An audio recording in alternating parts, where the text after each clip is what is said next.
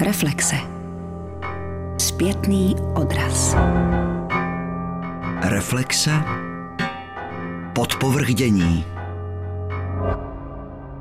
Dluhy, alkohol, chybná rozhodnutí a nešťastné události z minulosti, potápějící se pubertální syn, zklamání, které přinesl rodičům, přesun z prestižní pražské kliniky do špitálu kde si v pohraničí, rozpad jistot v době krize středního věku. 45 Hinek Grábl nevychází s neustále nespokojenou starnoucí manželkou, s kolegy ani s penězi a neustále hledá, čeho by se chytil, co by záchrany. Příslibů kariérního vzestupu, pití, nenáročné alternativy domova v útulném milenčině bytečku, kde se od něj nic nechce a nic neočekává. Prozajčka Petra Dvořáková svůj nový román z lékařského prostředí Chirurg, v němž si jako v krkonožských pohádkách vše vybírá svou zaslouženou daň, vybavila otevřeným koncem a personálním vypravěčem. Operatérem hovořícím obecnou češtinou. Do se má Hinek Grábl stejně daleko jako do záporáka, lidsky chybuje. Je tedy snadné se s ním stotožnit. Nebo ne tak docela? Čtenáři hodnotí podání ústřední mužské figury ve skrze kladně, stejně jako dobrou orientaci Petry Dvořákové v prostředí špitálů a operačních sálů, v příslušném slovníku a pragmatických životních postojích jejich uživatelů a provozovatelů. Nad čtvrtým románem Petry Dvořákové pro dospělé jsme se sešli s literární kritičkou Kateřinou Čopjakovou z týdeníku Respekt. Dobrý den. Dobrý den. Je chirurg odpočinková proza pro nenáročného čtenáře. Lze tento román označit za moderní nemocnici na kraji města či románovou ordinaci v Růžové zahradě, nebo jsou to jen prvoplánová přirovnání založená čistě na schodě prostředí, v němž se děje všech těchto děl odehrávají. Je chirurg žánrové kliše nebo vydařená profesní sonda? Je to určitě lékařský román, tedy román z prostředí, které je asi nejenom v Česku velice oblíbené, protože v sobě koncentruje zajímavost, napětí, akci, ale i mezilidské vztahy toto prostředí Vetra Dvořáková velice dobře zná, tady z té znalosti přesvědčivě těží a předává jí čtenáři. Takže bych se spíš držela toho, že je to podle mě dobrý mainstream a i s těmi kliše bych vlastně byla trošku opatrná, Ono je to vždycky takové dvojsečné a zvlášť u Petry Dvořákové se dá říct, že ty její knihy vždycky vycházejí z nějaké hluboké životní zkušenosti. Tím nemyslím, že jsou otevřeně autobiografické, ale že si nedovolí napsat jen tak něco, o čem nemá nějaké širší povědomí. Grábův otec onemocní a zemře, sestra Andrea se před lékařem svlékne a stane se jeho milenkou, syn nechodí na tréninky a začíná si s návykovými látkami, nadřízený primář je záporák, par excellence, úlistný, ziskuchtivý podvodník, Hinkův tchán zase povrchní zazobanec, na kterého jednou dojde a tak dále. Bylo by možno pokračovat v tomhle výčtu. Hodnotíte vývoj děje románu, totiž událostí v něm a chování jeho postav nebo postav jako takových, jako předvídatelné, jako šablonovité? Já myslím, že ta kliše a ty šablony tomu románu v podstatě pomáhají přiblížit se nějak šířejí nebo přiblížit se více čtenářům, myslím těm většímu množství čtenářů, přesněji řečeno, protože kdybychom se koukli do statistik, tak eh, nám pravděpodobně vyplyne, že nejčastěji nevěru pácháme s někým, koho do té doby nazýváme kamarád nebo kolega z práce. Takže ano, je to nějaký stereotyp, který ona tam používá, ale díky tomu stereotypu pro mnoho čtenářů ten příběh je vlastně uvěřitelnější, bude jim připadat více ze života, takzvaně. Tam je spíš asi otázka, jestli ona to někdy nepřehání. A já bych řekla, že vlastně přehání a proto mluvíme o tom mainstreamu, že nám ty věci až příliš do sebe zapadají. My si je všichni tak nějak dokážeme představit a s tou knihou i odžít a díky tomu se ta kniha nedostane výš, jakoby řekněme, k té umělecké literatuře a zůstane něčeho, co se nám velice dobře čte, co přečteme za jeden večer. Neříkala bych tomu asi úplně oddechové čtení, to si myslím, že je k té knize nespravedlivé. Co to úvodní srovnání s filmovými seriály, které měly podobně oblíbené prostředí? Snese ten román to srovnání? Je to příkré srovnání nebo naopak výstižné? To, co je, myslím, v té knize takové seriálové a to, co by klidně mohlo zapadnout i do nemocnice na kraji města, je vlastně ta samotná zápletka a to, jak rychle ji máme vyřešenou. A jak rychle pokračujeme vlastně dál. Ona zase není tak důležitá, není zase tak důležité, že ten doktor má být zneužit k nějakému podvodu a my se dovídáme, k jakému, tak to máme vyřešeno na několika málo stránkách, na to, že ten román má téměř 400 stran nebo přes 350. To mi přijde poměrně dost seriálové. A to, co na tom seriálové není vůbec, že postavy neprojdou vlastně nějakou katarzí, kdyby tohle byla jedna série nějakého seriálu, tak končí tak dostracena. Pravděpodobně bychom předpokládali, že bude následovat bude další série. Další série po deseti dílech. Ten román má podtitul Před sebou neutečeš vykřičník, ale u Hinka Grábla zdá se, nebo mně se to tak jeví, spíše o únik před různými formami zodpovědnosti, buď k té chápavé, bezprostřední a extrémně tolerantní milence, nebo k pití. Jeho chování by bylo možno označit za třeba nezralé, nebo vzpurné, nebo nesmířené, místy i za bohrovné, to když operuje v opilosti dítě, a docela určitě za sobecké, to ovšem tedy na jedné straně vůči vlastní rodině, a z druhé strany nahlédnuto bychom ho zase mohli považovat považovat za extrémně obětavé. Bylo by možné Hinka Grábla ocenit za oddanost jeho profesi, za výrazně projevovanou neúnavnou pracovitost. Pokud bychom tedy přehlédli, že operuje v opilosti, prchát skutečně sám před sebou, nebo je to jednoduše dobrý člověk, který podlehl krizi středního věku, včetně tedy související závislosti, ale pořád se tak snaží. Můj dojem je, že nemůžeme asi úplně oddělit to, že utíkáme před zodpovědností od toho, že utíkáme sami před sebou. Tak eh, myslím, že z toho tak pro mě nějak jasně vyplývá, že ano, že utíká sám před sebou. Myslím, že ta postava je nejsilnější nebo je vykreslena nejlépe v momentech, kdy se prochází těmi nemocničními chodbami a vejde do nemocniční jídelny například a potká tam ženu, kterou operoval, kterou už se nepamatuje, vyoperoval jí žlučník a najednou vidí, že ona nese tát ze hranolky a smaženým sírem nebo řízkem a v duchu si pomyslí, tak jo, bábo, žlučník už nemáš, tak si myslíš, že teďka si můžeš hrát to zase, co chceš a za chvíli vejde do lékařského pokoje a přihne si z flašky Fernetu a vlastně v tom nevidí žádný rozpor. Je velmi břitký a soudí ostatní, ale k sebereflexi mu vždycky schází buď mílové kroky, nebo k ní vlastně nedojde vůbec. V tom ta postava je, myslím, přesvědčivá velmi a mám dojem, že i cílem Dvořákové bylo trochu ty lékaře sundat z toho piedestalu, který je v Česku opravdu vysoký a ukázat, eh, že mají své nejistoty, obavy o blízké neurózy, závislosti, že zdaleka nejsou tak dokonalí, jak se nám jeví, když potřebujeme tu jejich pomoc.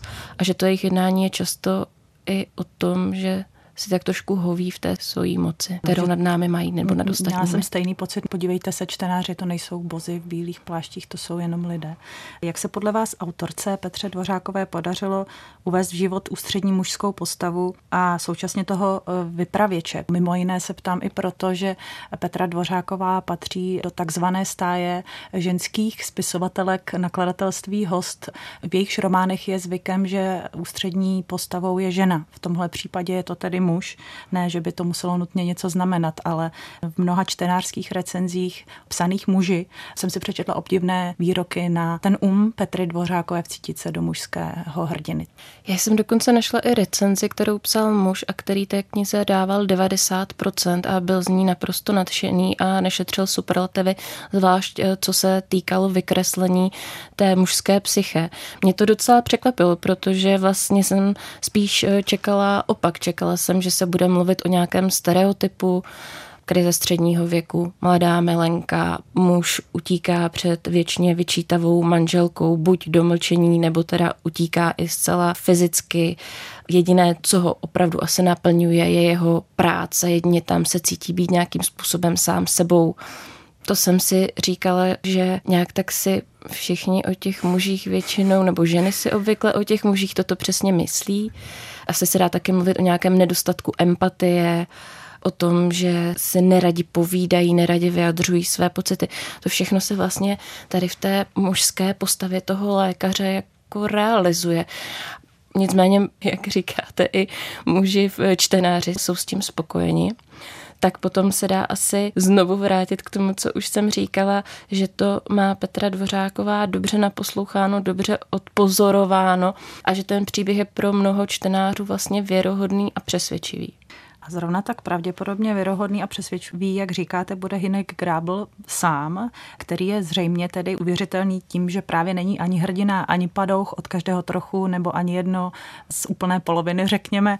Není navíc autorkou v těch svých projevech, co by personální vypravěč, to ani jinak nejde, nějak hodnocen nebo souzen, není nějak nasvěcován z určitého úhlu, je zachycován v obou těch svých podobách, není usvědčován z ničeho, není ale potom ta postava doslova černo-bílá, nestane se z něj jakýsi podivný konglomerát neslučitelného. Já myslím, že ona je taková už hotová. To je asi i vlivem prostě to, že se jedná o 45-letého muže, který sice po nějaké změně touží, bylo by to teda podle mě stejné, kdyby se jednalo 45 letou ženu, jenom aby to nevyznělo jinak. Po nějaké změně možná touží, spoustu věcí si vyčítá, spoustu věcí by udělal jinak, ale v životě přece nejde jako začínat znovu a znovu a nějaké věci nějakým způsobem mazat. A v něm už se nazbíralo tolik zkušeností, tolik nějakých reflexí dostal od ostatních, jakým způsobem se vlastně chová, jak je zvyklý některé situace řešit On je vyhozen z pražské nemocnice z perspektivního místa proto, že operoval v kocovině se zbytkovým alkoholem a přesto je schopný zase v určitých problémech operovat dokonce opilý a dokonce dítě. Tam už asi se nedá předpokládat, že když jste něco dokázala zopakovat dvakrát, že po třetí nebo po čtvrté nebo po páté už se to nestane, spíš to prostě tak je a i když se nám to možná zdá do nějaké míry podivné, že se ty věci v něm takhle různě a podivně naskládaly, tak naskládaly. Od jiných vyžaduje zodpovědnost, bystrost, připravenost v situacích a na sebe zdaleka už není přísný na sebe a na své jednání už je zvyklý. Ten román se střídavě odehrává ve prostředích, tři z nich jsou intimní, jsou to domovy a byty a jeden je pracovní, ředitelská kancelář, sál ordinace, lékařský pokoj, nemocniční prostředí.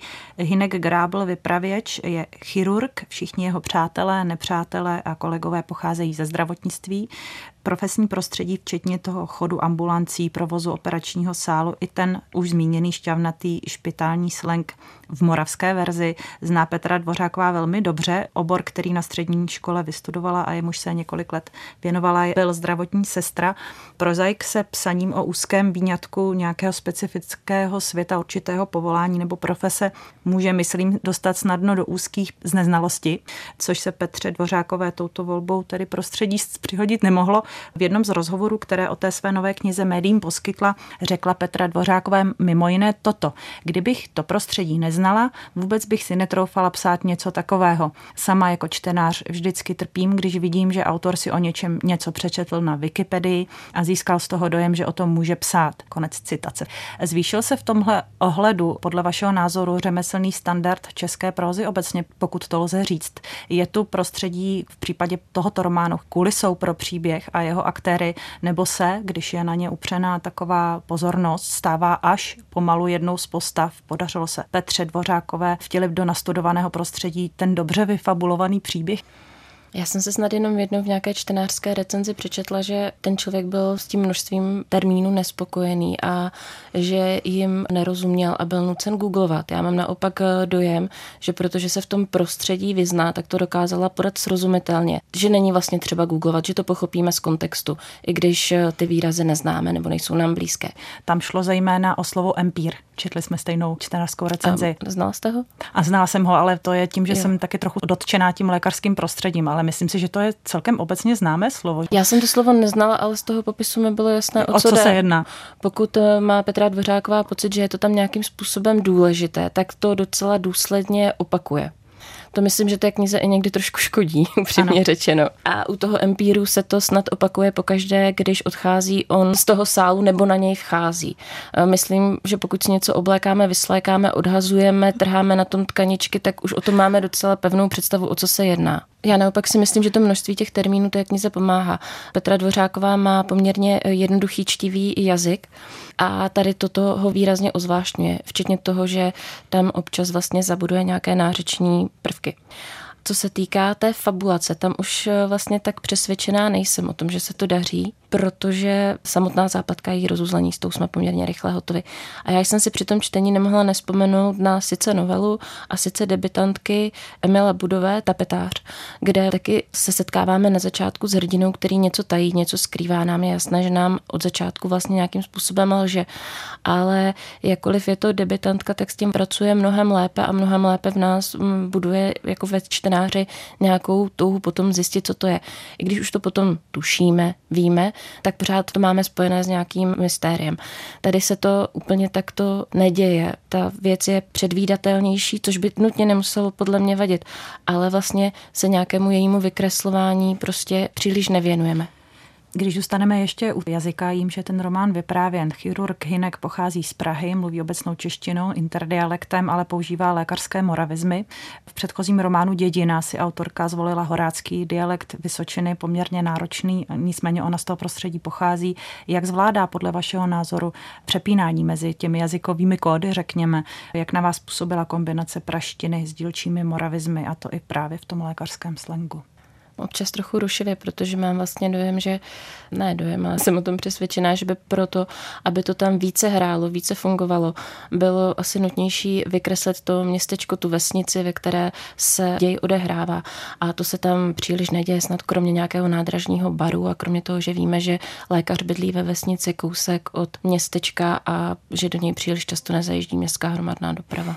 Jednou z liní toho románu je i zachycení tendence k závislosti, o závislosti, která se dědí dědí, jak se ukáže z otce na syna, což jsou současně okamžiky, kdy se ukáže, že alkoholický otec může stěží použít svoji autoritu při výchově syna, který v rámci bezradnosti dospívání tenduje k témuž.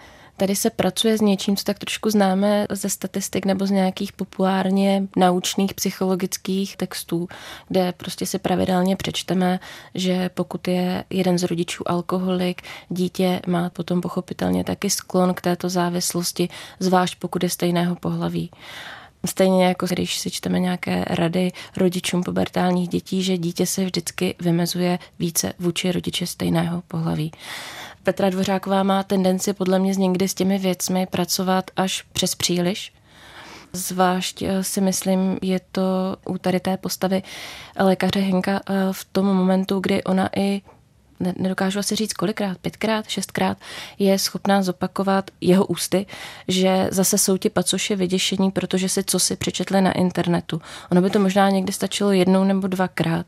Tu představu o tom, že lékaři nejsou úplně fanoušci internetových diskuzí na lékařská, na, témata. na lékařská témata asi máme tak nějak všichni a řekla bych docela široce. A možná, ale to vůbec nechci radit, protože mi to přijde takové panské, ale bych se pak víc věnovala tomu okolí. Ona v nějakém rozhovoru řekla, že má velice ráda romány Petry Soukupové já myslím, že to na tom jejím psaní jde vidět. Vlastně v tom chirurgovi jsme v takovém podivném bezčasí a když on se vyjádří nějakým způsobem k politice, tak si myslím, že to jsou skoro nejslabší místa té knížky, že tam v podstatě nemusí být, protože jsou to většinou takové čtyři až šest banálních řádků. Na téma zase jsou ti ukorit nebo zase jsou tam ti chamtivci vypočítaví něco na lékaře i docela dost banálního já dokážu pochopit, že někdo se o politiku nebo veřejné dění nezajímá, ale myslím si, že to jde vyjádřit zajímavěji. No zvlášť, když se tam součástí nebo jednou z podstatných okolností zápletky stává využívání necertifikovaných mm-hmm. protéz končetin, který má ilustrovat podvody ve zdravotnictví, ke kterým zřejmě dochází. Je to podmíněno nepochybně politickými motivy, řekněme, samozřejmě s penězi souvisejícími motivy. Myslíte si, že to je dobrý ilustrativní příklad pro tento záměr ukázat, jak se to ve zdravotnictví zdravotnictví také dělá. Tak určitě se to tak ve zdravotnictví také dělá. To, když nakoukneme do zpráv, tak těch kaus je poměrně dost. Tam je prostě jednoduše problém v tom, že abychom do toho dokázali nahlédnout, tak by to muselo dostat nějaký větší a konkrétnější prostor. Tady ta kauza vlastně funguje tak, že na poměrně dost stránkách uh, řeší lékař, že se mu na té zakázce něco nezdá ale vlastně se tomu nějak více nevěnuje, nějak ho to více nezajímá, až za ním přijde staniční sestra a řekne mu, v čem je problém. On si pak projde angínou a nějakým svým vnitřním řešením a rozhodne se teda, že tak toto nepůjde a raději se nechá vyhodit z práce, než aby byl něčeho takto riskantního pro pacienty i nemocnici součástí. To se samozřejmě někde zjevně děje a může dít, ale Nemyslím si, že tento způsob zápletky nám to jako čtenářům nějak více přiblížil. Je to moc prostě jednoduše rychle a ta hlavní postava v tom hraje v podstatě příliš malou roli. Nicméně to není jediný příklad. Je tam ještě situace, kdy se zakládá celé nové oddělení mm-hmm. bariatrické medicíny. Jehož cílem je čistě přelákat eh, solventní pacienty, což je zajímavé spojení solventní pacient. U nás bychom toto v rámci státního zdravotnictví téměř neměli řešit. Zdá se, že Hinku Gráblovi je emocionální záchranou v jeho nelehké situaci osobní. Vztah k otci a k dceři. A kromě těchto dvou vztahů ještě manuální práce, jednak v tom, co dělá jako práci výdělečnou a jednak potom doma se dřevem v dílně, kde už ovšem tedy za trámkem schovává lahev tvrdého alkoholu. E, ve chvíli nouze, když mu hrozí vyhazov z práce, dokonce tento operatér uvažuje o tom, že by se věnoval truhlářství nebo práci se dřevem jako povolání. Chirurgova dcera je jednou z mála jednoznačně kladných postav v tomto románu. S Hinkovým otcem, jejím dědečkem to bude zřejmě hodně podobné. Proč tato trojice, proč si Petra Dvořáková pro svého chirurga vybrala tyto tři záchytné body? Když jsme mluvili o tom, že tam jsou tři prostředí, tak eh, já si myslím, že neméně podstatným prostorem nebo prostředím je vlastně to prostředí té dílny. Já bych řekla, že postava Henka Grábla je poměrně introvertní. On nemá příliš nějaké přátelé, je díky tomu svému škraloupu poměrně dost sám, je v jakémsi vyhnanství, ať už z té rodiny nebo z města, kde chtěl žít, z Prahy. A lidé, kteří mu zůstávají, jsou lidé, kteří jsou na něj vlastně tak nějak přirozeně citově navázáni, ať je to jeho otec nebo jeho dcera. Opět se asi dostáváme k těm šablonám nebo schématům pro dívku je v dospívání otec velice důležitý. Jak už jsme řekli, mnohem problémovější vztah mají rodiče s dítětem stejného pohlaví, což se zde tady potvrzuje. A postava otce je postava, která ho vždy podporovala, která i cítí pak na smrtelném loži, mu to vlastně přizná, jakousi podobnost mezi nimi v tom chování. Taky se přizná, že nebyl svatý a měl vlastně nějaké milenky, ženy. Dokonce použije větu, že je to, myslím, to jediné, co ho v životě kde pořádně zajímalo, což on by do toho svého otce nikdy neřekl, protože ho velice obdivuje a má ho za velice rovného a čestného myslím, že z toho tak nějak i jasně vychází, proč na něj, na Hinka Grábla zůstaly tedy ty dvě postavy. Nicméně, kdyby bylo pokračování, tak si myslím, že vztah se synem se narovná a ten, kdo mu bude ve výsledku podobný a ten, kdo ve výsledku bude pokračovat v jeho šlépích a půjde pravděpodobně na medicínu, bude ten syn, nikoli ta dcera. Co vám připadá pozoruhodné na závěru románu? Který má tvar takového vyústění, nevyústění, ne, nenastane tam žádná katarze, ale současně tam nastává takové zvláštní sebezhodnocení toho osobního i formového vypravěče těmito slovy. Můj život se rozlomil vejpůl a já už nečekám žádný pevný lano, který mě bude jistit a táhnout bezpečně k cíli. Musím se spolehnout jen na to, že celá tahle minulost je ve mně zapsaná a vždycky bude určovat, kým jsem a kým se stanu. Nezbývá, než jen dál hrát na tom svým malým pódiu ve vlnách a věřit, že se nepotopím na úplný dno. A jediný, co v tom všem potřebuju, je ta úplně obyčejná a směšná útěcha, ta, která mi dá možnost vydržet, než se zase dostanu nad hladinu a budu se moct nadechnout. Protože udržet se v životě nad hladinou trvale je pro člověka nemožný. Těmito slovy vlastně se chirurg loučí a svým způsobem v parafrázi rovněž vítá se svými čtenáři. Ten úvod je paralelou k závěru, nebo naopak. Jak se vám to jeví jako závěr románu? Tak jakkoliv není katarzní, tak mám pocit, že se v podstatě srovnal s tou svojí krizí středního věku, smířil se sám se sebou. Možná to čtenáři čekali, ale přišlo by mi to teda docela překvapivé, protože to není jeden kotrmelec, to je prostě série nějakých kotrmelců, které on tak průběžně činí. Nejsou tam vyloženě podle mě nějaké vrcholy, anebo zase nějaké už úplně pády do propasti tam už asi k nějaké větší změně dojít nemůže, jako že by opustil milenku a s tou ženou se prostě konečně zase zblížili, nebo naopak, že by odešel k milence a založil s ní novou rodinu, nebo že by snad zůstal sám. Ta postava není takto vykreslená, ona si takový prostor už nedává, ono ji to možná ani nezajímá. Ta hlavní postava několikrát zopakuje, že je nejspokojenější, když se prochází tichými nemocničními chodbami. Nejspokojenější je, když je sám takže se potřeboval smířit jenom sám se sebou, s někým jiným. Když už jsme tady zmínili dědinu, předchozí román pro dospělé od Petry Dvořákové, která z těch dvou knih vám připadá zdařilejší? Jednoduše asi dědina. Proč? Blíž literatuře jako takové mi připadá dědina. Myslím, že tam se Petra Dvořáková nenutila do takové šablonovitosti. Sice jsem řekla, že si taky nemyslím, že to použití těch nářečných výrazů je tam šťastné, ale myslím, že je tam opodstatněnější.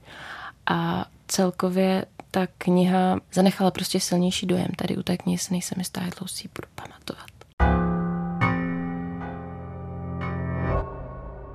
Vy jste vystudoval ruštinu a slovenštinu, z ruštiny jste i překládal. Předpokládám, že jste i sledoval tehdejší tamní situaci po nástupu Michaela Gorbačova a jeho vyhlášení glasnosti.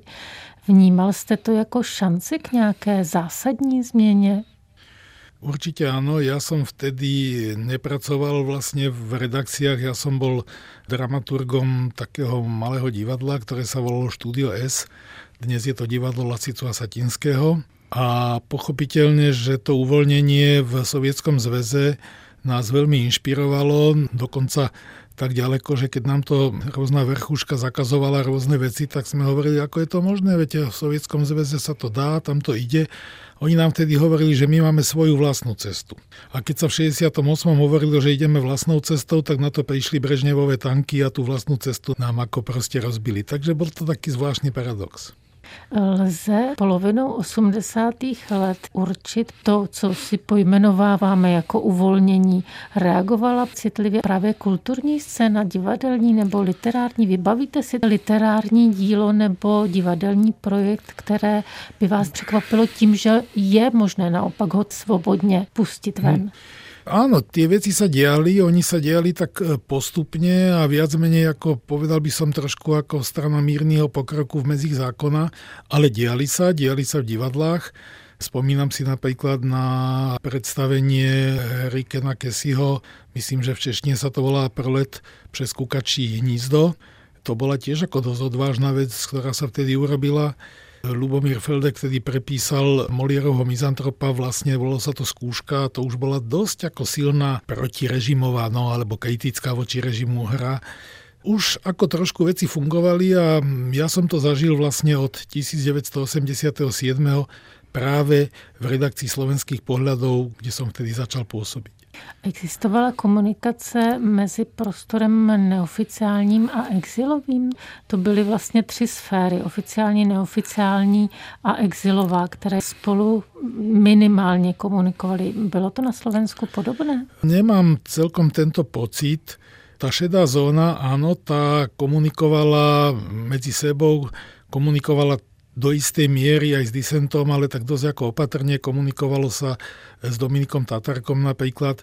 Tomu sa možno dostaneme. Slovenské pohľady boli vlastne prvým predrevolučným časopisom, ktorý uverejnil e, aktuálnu prozu Dominika Tatarku. Pokiaľ ide o exíl, tak veľmi nie, aspoň ja teda o tom neviem. Ten slovenský exíl bol trochu iný ako český, to bol vlastne starý exíl v podstate nábožensko-ľudácky by sa dalo povedať. Niektorí s ním komunikovali, ale nebol to môj prípad. A jaké tedy byly slovenské pohledy a jak reagovala na tu dobu jejich redakce, jimž jste byli od roku 1987 členem? To treba trošku vysvetliť.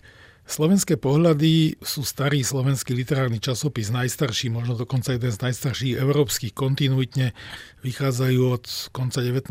storočia a vždy tak trošku kopírovali dobu politicky, ideologicky, spoločensky. A slovenské pohľady boli veľmi zaujímavé v 60. rokoch. Potom prišla normalizácia a slovenské pohľady sa stali tým a zda najdogmatickejším e, slovenským literárnym časopisom. A trvalo to naozaj dosť dlho a trvalo to v podstate ešte aj kúsok v perestrojke a vtedy sa stala taká vec, že vydavateľ slovenských pohľadov, ktorým bol zväz slovenských spisovateľov, sa rozhodol, keďže v tom zväze, v tom výbore a v tom predsedníctve už sedeli naozaj mladší, ako by som povedal, liberálnejšie orientovaní ľudia, rozhodli sa proste, že odvolajú dlhoročného šéf-redaktora Vladimíra Rajsla a že tú redakciu proste zmenia. Šéf-redaktorom sa stal vtedy doktor Rudolf Chmel, známy aj v Čechách, známy z politiky a mňa si pozval ako svojho zástupcu vedel, že trošku viem robiť literárne časopisy ešte zo 60. rokov. No a my sme pomerne dosť rýchle tie pohľady z toho dogmatického časopisu zapšklého, ako sa hovorí v Čechách, naozaj zapšklého, dosť rýchle sme ho zmenili na, no, ako to mám nazvať, perestrojkový, modernejší, otvorenejší, liberálnejší. Asi áno, a tie roky 1988-89 boli veľmi, veľmi zaujímavé. Mali sme dosť veľa potýčiek s mocou, s ministerstvom kultúry, ale už tá moc nebola taká silná, aby si mohla dovoliť nás rozpustiť alebo zakázať alebo vymeniť redakciu. Začali sme to otvárať autorom, ktorí nesmeli publikovať alebo ktorí boli naozaj v nemilosti. Začal publikovať niečo opatrne Ivan Kadlečík, Pavel Hrus. Myslím, že to bolo v máji 1989 sme uverejnili prvú časť navrávačiek Dominika Tatarku tesne pred jeho smrťou. Čo si myslím, že no, odvaha. Áno, bola v tom istá odvaha, lebo o novembri vtedy sme ešte veľmi nevedeli. Nic nenasvědčovalo tomu, že k té zásadní změně dojde právě v listopadu 89? No určite nie, aj keď sa to už hýbalo v Maďarsku, už sa strihala železná opona, v Polsku už vlastne bola v podstate nekomunistická vláda, ale tu v Československu teda bývalom to ešte veľmi pevne sedelo v tých jakešovských zamrzlých časoch. My sme sa to usilovali robiť samozrejme nie hlavou proti múru, to asi by nešlo, ale musím povedať, a hovorím to niekedy naozaj s veľkou hrdosťou, že po novembri 89 mi niektorí dizidenti, autentickí dizidenti, napríklad starý pán Milan Šimečka, povedal, my sme tie vaše pohľady čítali s obrovským napätím a len sme uvažovali, kedy vás vyhodia, ale kedy vás zakážu. To bolo veľmi pekné ocenenie. Svaz československých spisovatelů vznikl po roce 1970 jakoby normalizační svaz. Jak to bylo se svazem slovenských spisovatelů? Zväz slovenských spisovateľov fungoval kontinuitne, ja neviem, od povojnových čias. Keď prišla federácia v 1968, vznikol svaz českých spisovateľov, ktorý predtým nebol, ale svaz československých spisovateľov ten bol. Čiže Slovensko to bolo ako tak, viete, pred federáciou boli orgány v Prahe, celoštátne, plus boli slovenské také tie, no, pseudoorgány. Bola Slovenská národná rada, ale Česká národná rada nebola. Tá vznikla v 68. Takže zväz slovenských spisovateľov kontinuitne fungoval stále a vtedy už v tom 86. 7. sa dostali do jeho vedenia naozaj progresívnejší ľudia, ako napríklad spisovateľ Ladislav Balek, ktorý bol tajomníkom, Rudolf Chmel, Lubomír Feldek, no proste už tam boli ľudia, ktorí boli náchylní k zmene, dokonca niektorí boli nositeľia tej zmeny, takže už sa dýchalo po tej zväzovej linke trošku lepšie. A myslíte, že právě tohle byl okamžik a tohle byli lidé, kteří by změnili tvář slovenské literatury i bez toho, že by byla nějaká klasnost uvolnění a podobně, že prostě to byly nové tváře literatury? Toto je záľudná otázka, neviem na ňu presne odpovedať, nie som si istý. Nakoniec všetci sme v podstate nejakým spôsobom, tí, čo neboli naozaj v disente, a na Slovensku ten disent bol malý, všetci sme nejakým spôsobom žili v tej normalizácii v tom období, každý s nejakými obmedzeniami. Ja som napríklad nemohol 12 rokov vydať básnickú zbierku po roku 1969, ale mohol som niečo prekladať z tej ruštiny pre deti, ani nie pre dospelých, len pre deti. To je situácia, o ktorej sa u nás veľmi veľa diskutuje, aká bola vlastne tá slovenská normalizácia oproti českej. Áno, ona bola o niečo mekšia, aj vďaka tomu, že Slovensko je malé, že tu každý každého pozná. Ak niekto bol, ja neviem, vyhodený zo strany, ale mal stríca alebo známeho, ktorý mal nejakú pozíciu, tak ten mu pomohol Jaká normalizácia taká to bola aj potom porevolučná situácia, že to bolo všetko veľmi nedôsledné. Aj v normalizácii, aj v tej dekomunizácii. Ono to bolo tak, že Rudolf Chmel bol vtedy tajomníkom Zväzu československých spisovateľov a zároveň bol e, zamestnaný v Slovenskej akadémii vied v literárno-vednom ústave, takže on bol vlastne externý šéf-redaktor, dalo by sa povedať. So všetkými kompetenciami, ale externý a bez platu. A ja som bol niečo, čo by sa dnes možno dalo povedať výkonný šéf-redaktor. A postupne sme obmieniali tú redakciu. My sme vlastne museli prevziať tú starú redakciu a postupnom času sa nám podarilo, niektorí ľudia odišli sami, niektorých sme museli tak trošku poprosiť, aby uvoľnili miesto, takže kým sme skonsolidovali tú redakciu, to trvalo dva roky. A potom prišiel november a zase nám tú redakciu kompletne rozmetali, lebo niektorí ľudia z tej redakcie išli do politiky, išli proste robiť niečo iné. Takže tie pohľady takto žili potom do toho 1992. a to je tiež zaujímavá téma, je ich zánik, nie ich zánik, ale ich ďalšia zmena, ktorá vlastne nastala vznikom e, samostatnej Slovenskej republiky. Ještě bych se zeptala na to období, kdy vy jste se stal na tři roky šéf-redaktorem slovenských pohledů, protože to bylo po listopadu 1989. Ano. Už to bylo nějakým způsobem, podle toho, co říkáte, už jistým směrem se ten list vydal, ale měl jste ještě nějaký cíl, kam byste chtěl tvář slovenských pohledů obrátit? Treba povedať, že šéf-redaktorom som sa stal preto, lebo doktor Rudolf Chmel išiel do diplomácie, stal sa veľvyslancom Československa v Budapešti a stal som sa šéf-redaktorom spôsobom, ktorý dnes si už nikto nevie predstaviť. Redakcia ma zvolila za šéf-redaktora. To bolo v takej hektickej dobe, teda vlastne v tom januári 90, že jediný cieľ bol robiť slobodný časopis, robiť dobrý časopis, získať čo najviac dobrých autorov, čo najviac dobrých príspevkov, bez vnútornej cenzúry, bez obmedzovania. Koncepcia moja bola taká, že slovenské pohľady sú ako by som povedal, vlajková loď slovenského časopisectva literárneho a nemajú byť orientované skupinovo alebo literárne programovo na nejaký jeden prúd. Majú proste reflektovať súčasné problémy spoločenské a literárne a poskytovať priestor naozaj tým najkvalitnejším veciam. No a tam sme pomerne dosť rýchle potom narazili. Svaz slovenských spisovatelů existuje stále, vydržel ne. dodnes? Tá doba tesne po novembri bola strašne hektická. Všetky tie umelecké zväzy vlastne usporiadali svoje mimoriadne zjazdy alebo mimoriadne konferencie a tam sa transformovali, vznikali nové inštitúcie, Zväz slovenských spisovateľov urobil svoj mimoriadný zjazd začiatkom decembra 89. Ten skončil vo veľkom, veľmi, veľmi hektickej atmosfére a de facto sa ten zväz rozpadol. Časť členov aj nečlenov, teda mladých autorov, odišla a založila obec spisovateľov Slovenska, trošku po vzore obce českých spisovateľov.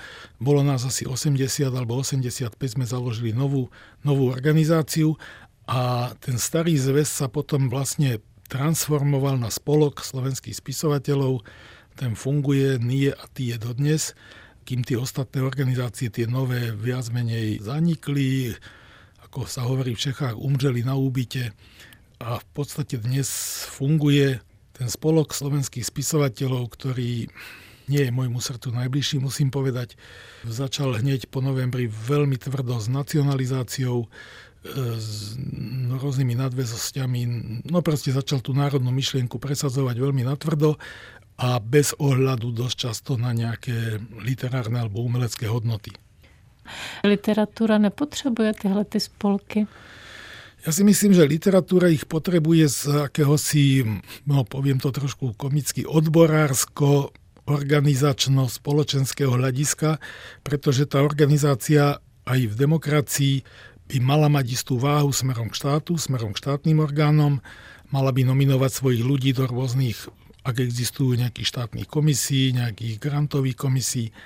Lebo štát sa celkom logicky po novembri obracal na tie organizácie, dodajte nám ľudí, však e, demokraticky dajte nám ľudí do nejakých komisí, do nejakých sekcií a keď sa tí spisovatelia nevedia starať po tejto stránke sami o seba, tak trošku sa to celé rozbije. A ten slovenský spolok slovenských spisovateľov sa vie o seba starať. Má tú skúsenosť dlhoročnú. No ale to nie je téma, ale keby som ešte mohol niečo k tomu povedať. 90. a 91. rok e, boli, myslím si, výborné. A potom, keď vlastne sa začalo rozpadať Československo a keď vznikla prvá Mečiarová vláda, tak moje, no prepačte za to slovo moje, teda naše slovenské pohľady de facto, nedá sa povedať, zanikli. Slovenské pohľady žili zo štátnej dotácie. To bol časopis, ktorý naozaj, na ktorý sa zháňať prostriedky z nejakých súkromných zdrojov sponzorských asi veľmi nedá. Aj preto nie, že im to neprislúcha. No a keď nastúpil Vladimír Mečiar ako predseda vlády, v 92. a minister kultúry sa stal Dušan Slobodník, tak jednoducho nám tú dotáciu zrušil. Zatrhol nám ju a toto je naozaj komické, to sa asi v Čechách veľmi nevie. Matica Slovenska začala vydávať slovenské pohľady 92, tuším, mali také označenie, také kontrapohľady a na tie tú dotáciu dostala a v podstate tie naše pohľady začiatkom 1993. skončili. Štyri čísla vychádzali paralelne, slovenské pohľady matičné a slovenské pohľady tie naše. A odtedy už vlastne sú len tie slovenské pohľady matičné. Ešte dodám, v tom 90. roku, 91. Matica Slovenska vzniesla reštitučný nárok na slovenské pohľady. Lebo ona ich naozaj vydávala, vydávala ich v podstate niekedy začiatkom 20. storočia. Vydávala ich, myslím, aj za slovenského štátu, ale tam nejaký reštitučný nárok nebol, lebo reštituovať vydávanie časopisu sa nedalo. Takže náš vydavateľ, ktorým bola vtedy asociácia organizácií spisovateľov Slovenska, ktorá združovala aj tie nové organizácie, odmietla slovenské pohľady predať alebo prehodiť do Matice Slovenskej a výsledok bol, že sme stratili dotáciu a tú dotáciu získali tie úvozovkách nové, ja som tomu hovoril, lži pohľady a tie vlastne vychádzajú do dnes. Tie pohľady sa samozrejme stali úplne iné. Nechcem sa k tomu ani vyjadrovať, oni vychádzajú dodnes.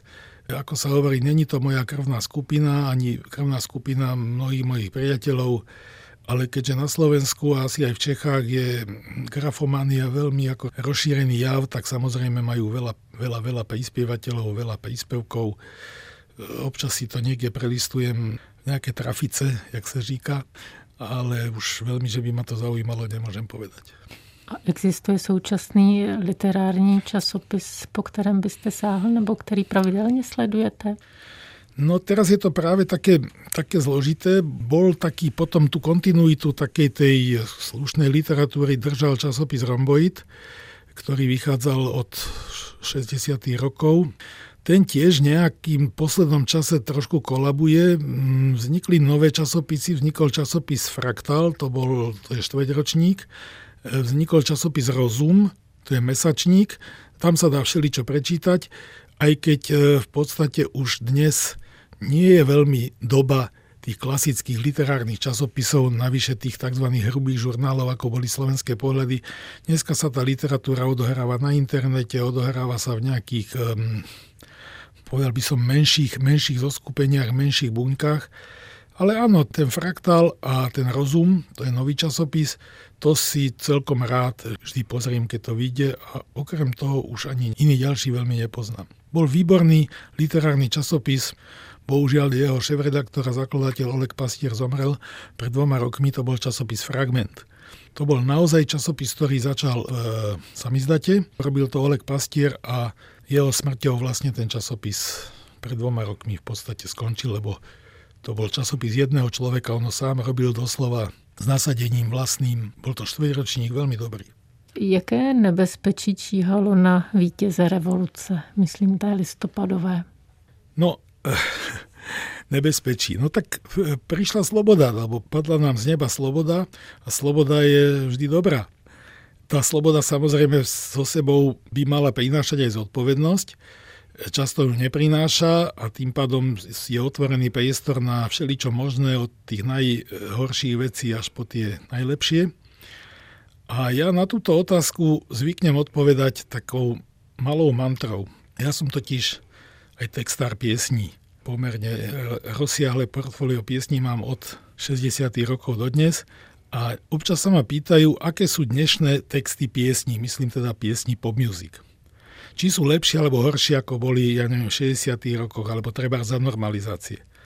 A ja na to odpovedám takto. Tie texty piesní sú podľa mňa dnes horšie. Ale keby som si mal vybrať, či má byť sloboda a zlé texty piesní, alebo nesloboda a dobré texty piesní, tak nech je radšej sloboda a zlé texty piesní. A to isté platí pre literatúru. Slobode sa tá dobrá literatúra urodí, nájde, možno bude zatlačená, potlačená komerciou, neviem čím, všetkým možným nejakým škvárom, ale bude. Ale v neslobode tá dobrá literatúra nebude, bude proste potlačená mocensky.